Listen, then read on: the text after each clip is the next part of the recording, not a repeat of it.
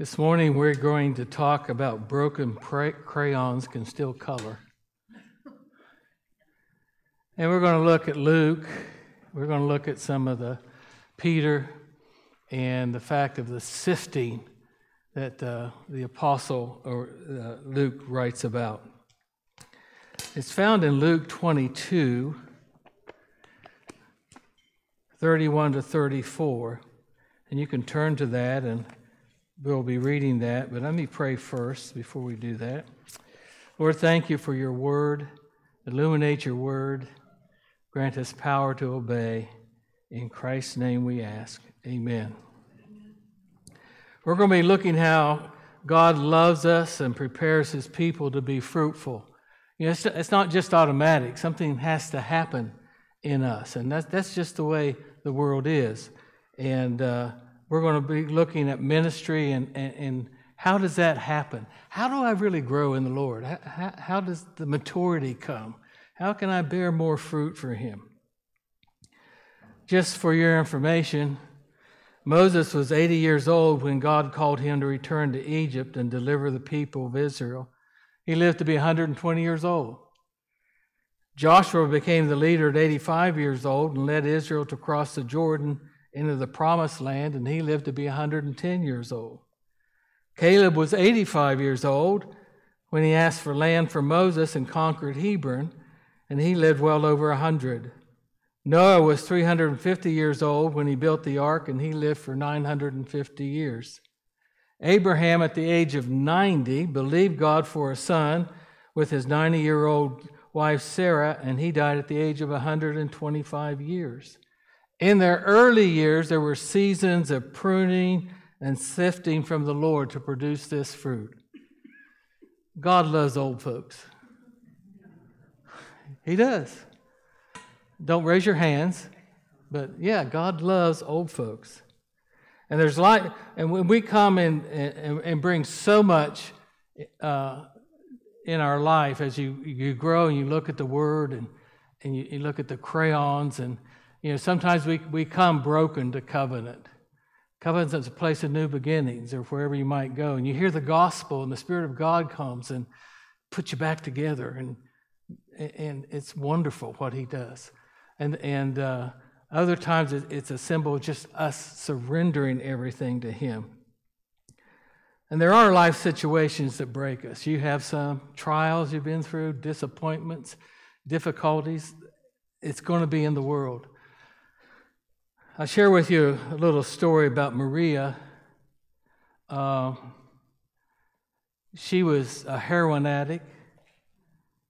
Uh, prostitution was a way of making money to support her habit.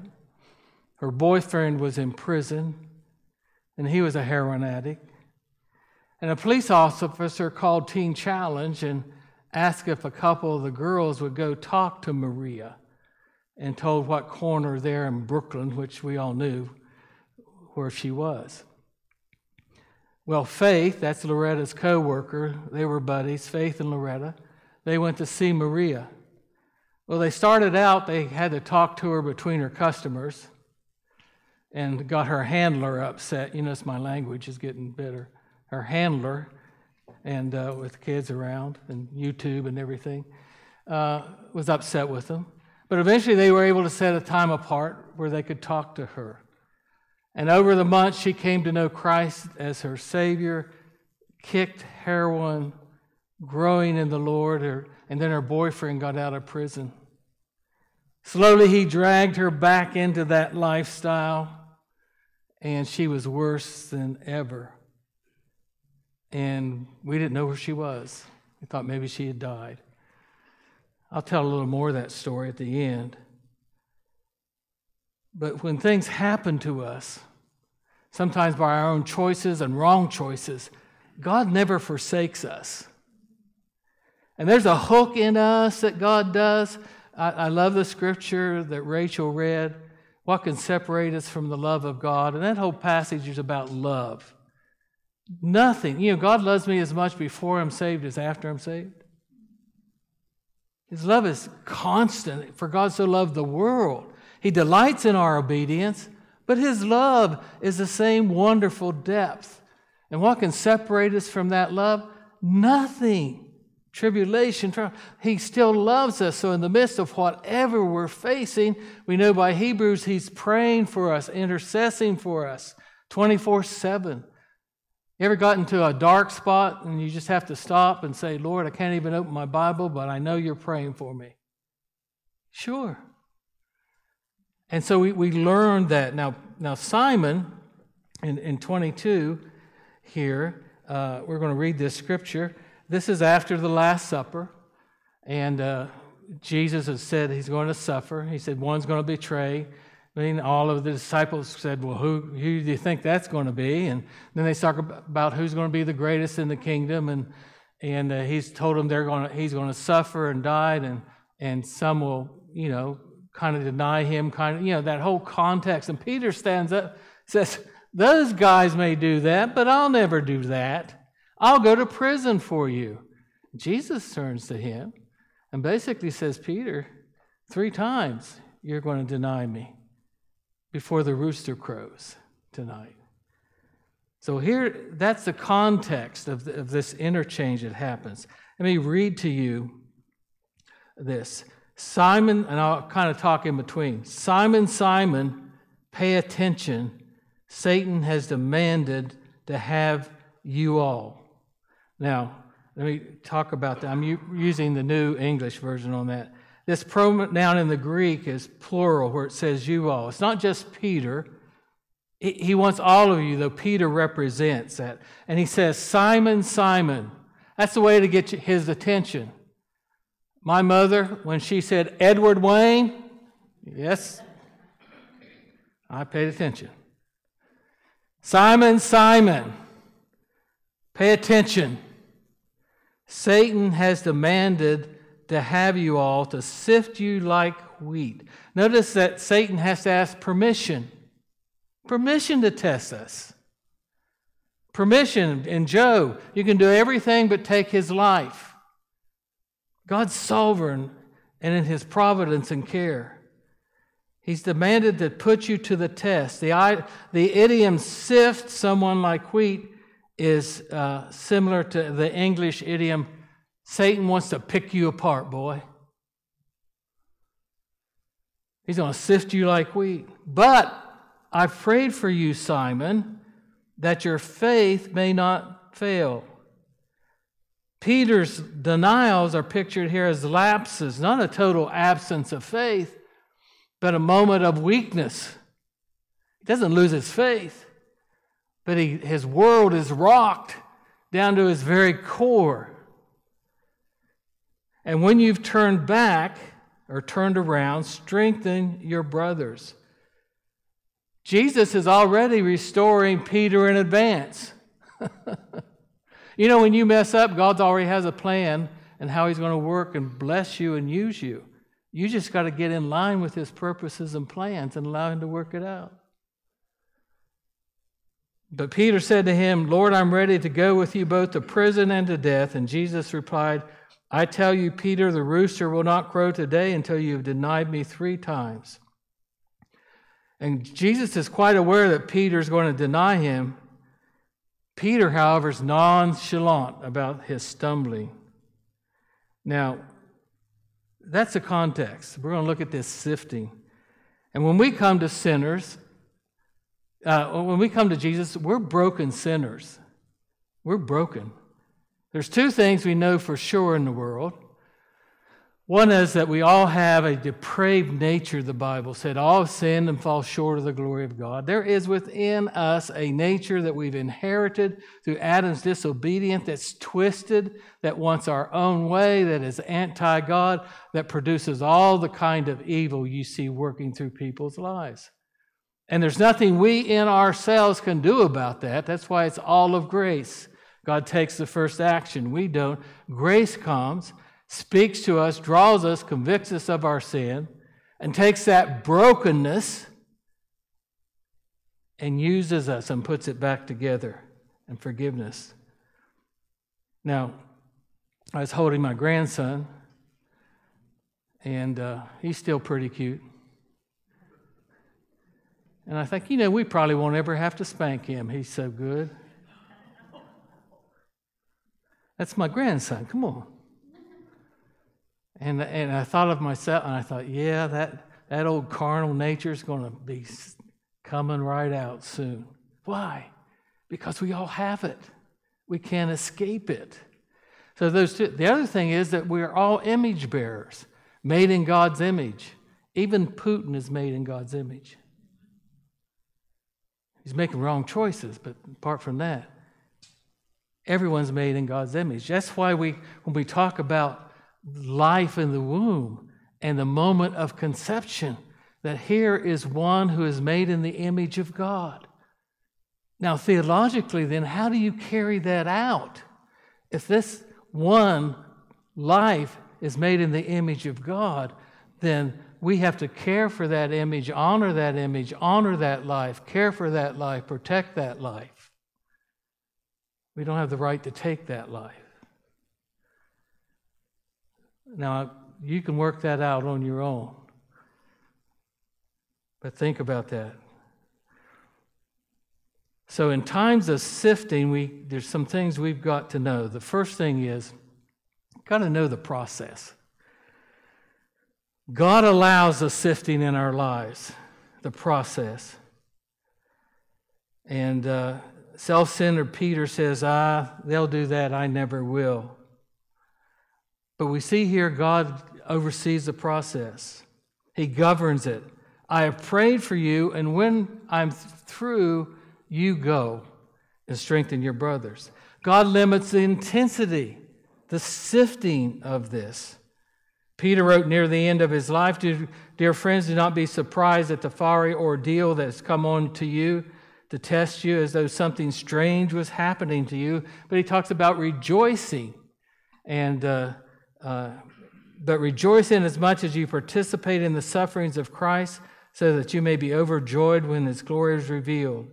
When you are insulted because of the name of Christ, you are blessed of the Spirit of the glory of God rest on you. If you suffer, it should not be as a murderer or a thief or any kind of criminal or even as a meddler. However, if you suffer as a Christian, do not be ashamed, but praise God that you bear his name. I, I love to read 1st and 2nd Peter because I picture we know so much about Peter. He's just an ordinary, good businessman, a, a, a fisherman, a fishing business. He didn't have the education of Paul.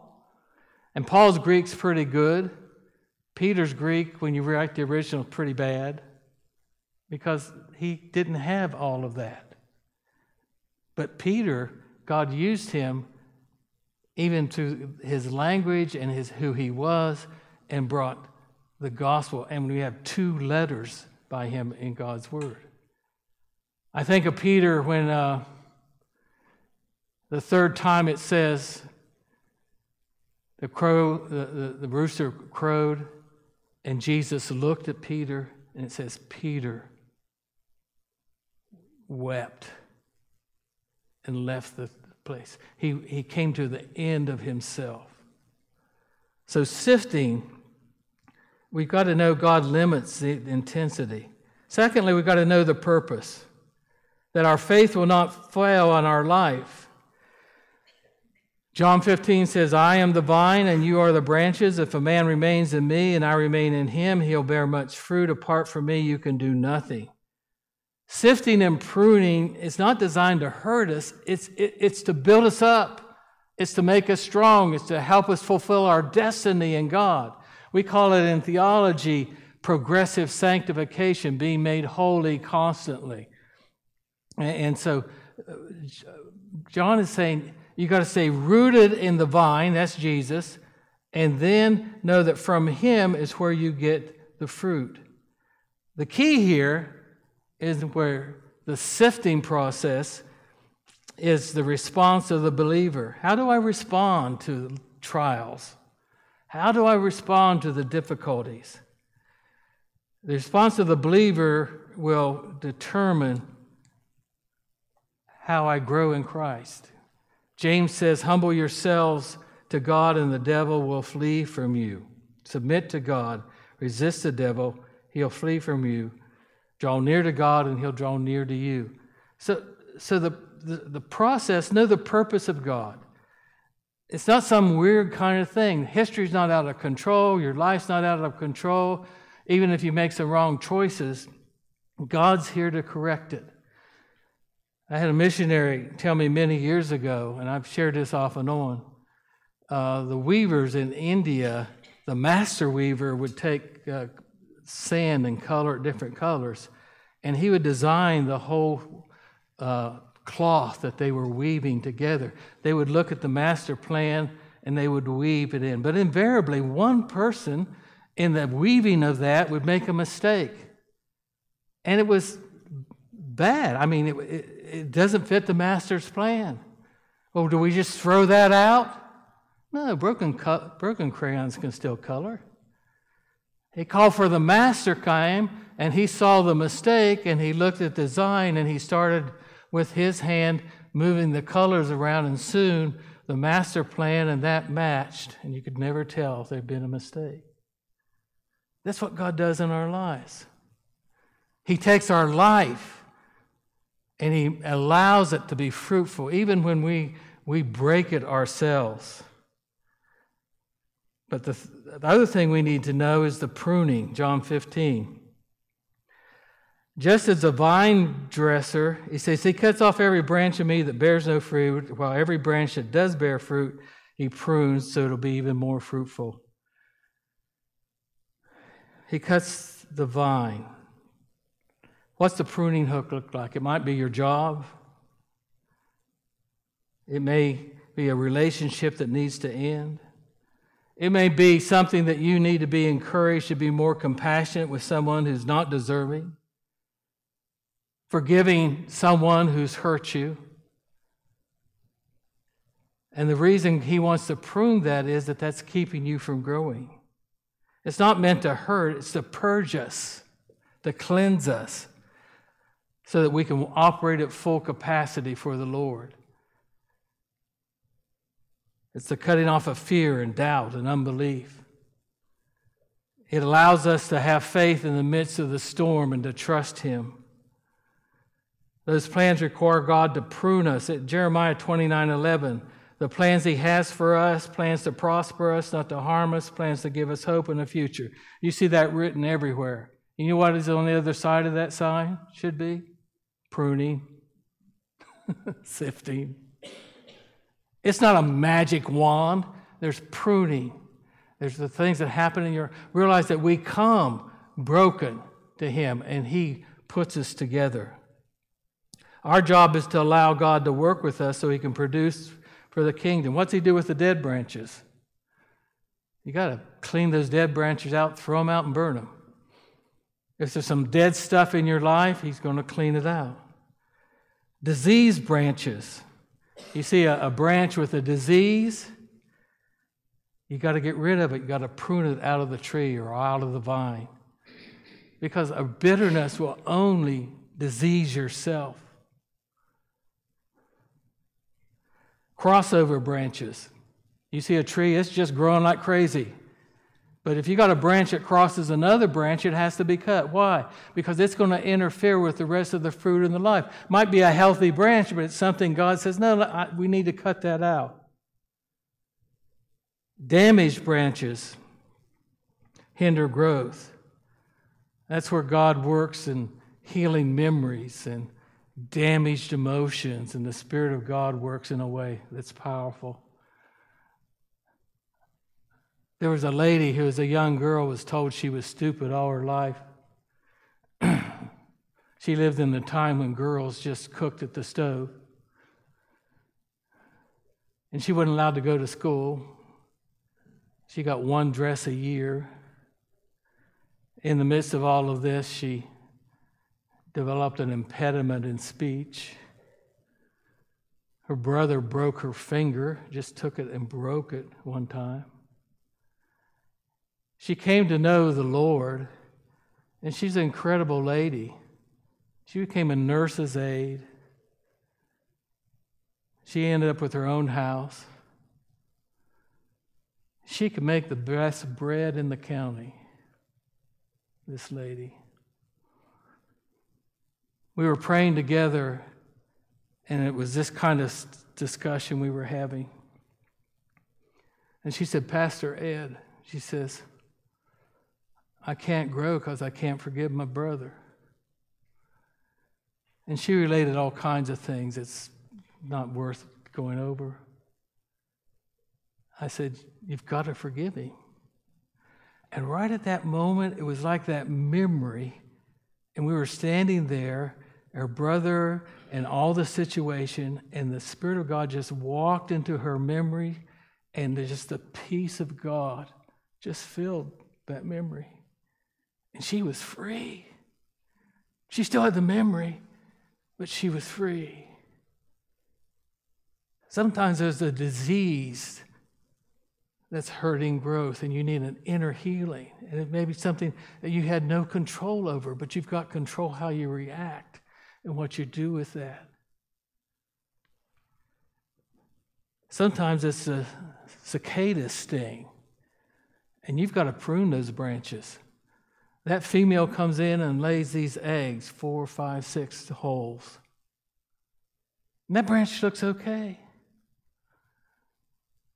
But once it starts bearing fruit, that's a weak spot.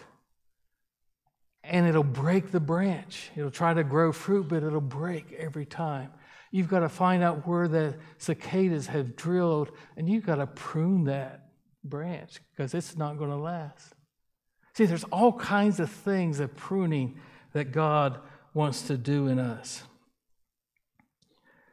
I love some examples in the book of Acts of, of uh, walking broken crayons, is what I call them. Let's pick on Peter again. Acts 8, Acts 15. Peter was a walking broken crayon. He realized that the Samaritans, a mixture of Jewish and intermarriage while in captivity, were part of the good news. Here's what happened he's, he's having his uh, spiritual retreat on a housetop, and he's in prayer and he has this vision. And this sheet comes down out of heaven, and in it is shrimp and lobster and scallops and pork barbecue from Alabama. And the Spirit of God says, Take and eat. He goes, No, it's not kosher. I've never eaten that stuff. It's happened three times. God says, Don't call unclean what I call clean, Peter. There's someone at the door, you're to go with him. And he's breaking all traditions because Gentile, this Cornelius, is inviting him to the house. And he's in a Gentile's house. And he has all these prejudices and built in traditions and everything. But he's under the Spirit of the Lord. So he goes, and I can I tried to picture myself in Peter's situation. I'm thinking, if I were Peter, I'd say, I'm just going to tell them about Jesus and I'm out of here before anyone sees me. So he starts talking about Jesus, and what does God do? Don't you love it? He outpours his spirit upon Cornelius, just like Pentecost, just like Peter and the apostles. They speak in tongues, they, the healings occur, all kinds of things happen, the same as Pentecost. And Peter realizes God makes no distinction. The gospel is for everyone. And then some years later, the General Council's meeting, and they've had all these, because of Paul and the Gentile mission, all these Gentiles. And the big question comes up saying, well, how Jewish do we need to make sure these new converts stay to fulfill everything? And it, was a big debate. Peter stood up and he said, Remember Cornelius? He, they received the Spirit just as we did at Pentecost, the Holy Spirit purifying their hearts by faith and empowering them. And so Peter sees that purification that happens, and, and, that, and that impacted the council at that time. He was a walking, broken crayon the fact that Christ died for the Gentiles and he's directed to a Gentile impacted the church. 2 Corinthians 12, 7 to 10. Paul was a walking broken crayon. he had this thorn in the flesh, and you've heard many times about the thorn in the flesh. Paul lists in chapter 11 all his hardships of ministry and all the ministry he's had shipwreck, jail, bitten with a poisonous snake, left for dead, on and on. And then you get this chapter 12, and he said, I prayed three times for this thorn of the flesh to leave me. And I think basically what he's saying is a little bit of, because later he talks about God taking care of his arrogance. He was saying, Lord, I know the Apostle John gets thrown in jail once in a while, but he doesn't get shipwrecked. He doesn't get bit by a poisonous snake. He doesn't get thrown out of the city. He doesn't get beaten with 40 less one stripes. Can I have ministry just like him? I love what Paul learns.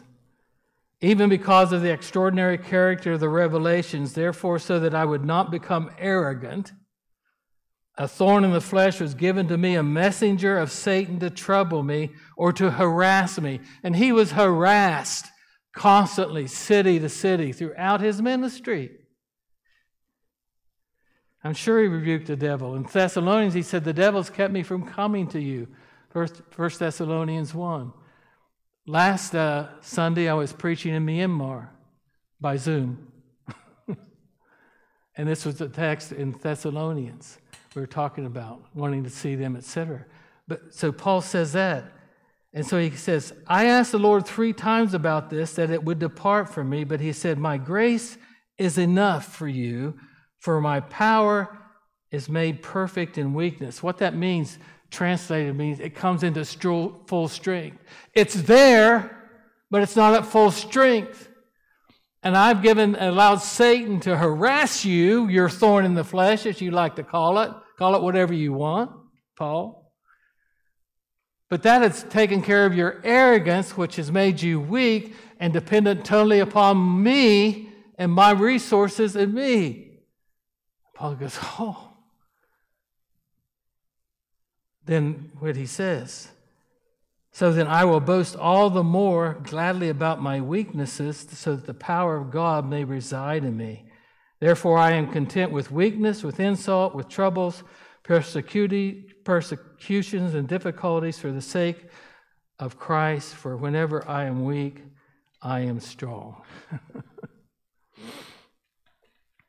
Paul learned to come to the end of himself. It took sifting He's a pretty strong guy. I don't know where he'd, I know where he'd be on a temperament test. He'd be a high D, high task.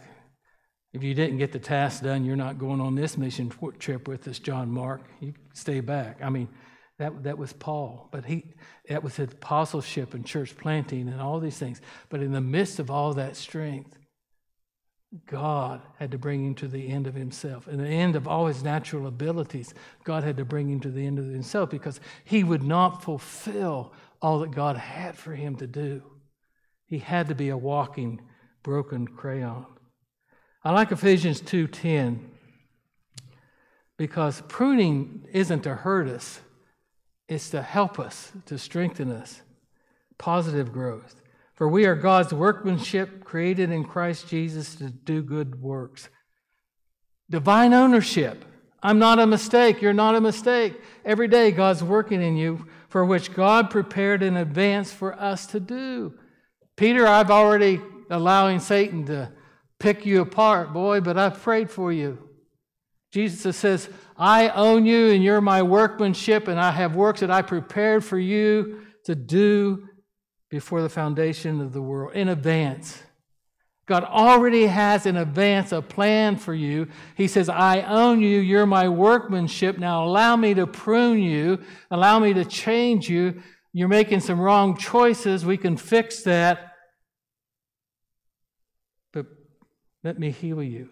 Broken crayons will still color. And God's fashioning the church in the image of Christ to show his glory to the ends of the earth. That's what's happening. And we live in that day. we live in a day of revival, starting a third, I think, a third great awakening. I'm speaking at Ohio Christian University uh, tomorrow. Uh, a couple classes have been combined. My professor, Ben Williamson's class. And they've been studying revivals in the 1970 Asbury revival. And Ben has told me what kind of things are happening on campus. And I've heard at other places of how God's working. I've heard it overseas in places. There's a stirring. We're in the last days.